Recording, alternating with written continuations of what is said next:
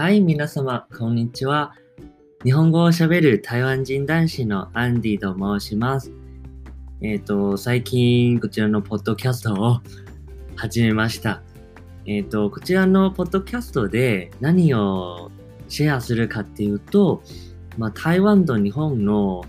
文化の違いだったり、で、もしくは私、外国人、台湾人として日本でどのように生活しているのか、そういうのを主にシェアしていこうかなと思います。で、まあ最近は、まあコロナの影響もあって、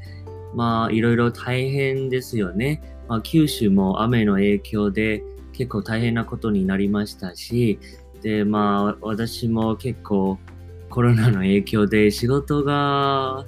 かなり減りました。で、最近、まあどうせ家でやることもないし、こういうポッドキャストを始めました。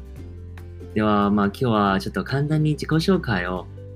しまして、まあまた次回でもうちょっと、まあ、えっ、ー、と、まあ自分のことをもうちょっと詳しく紹介しようかなと思いますので、よろしくお願いします。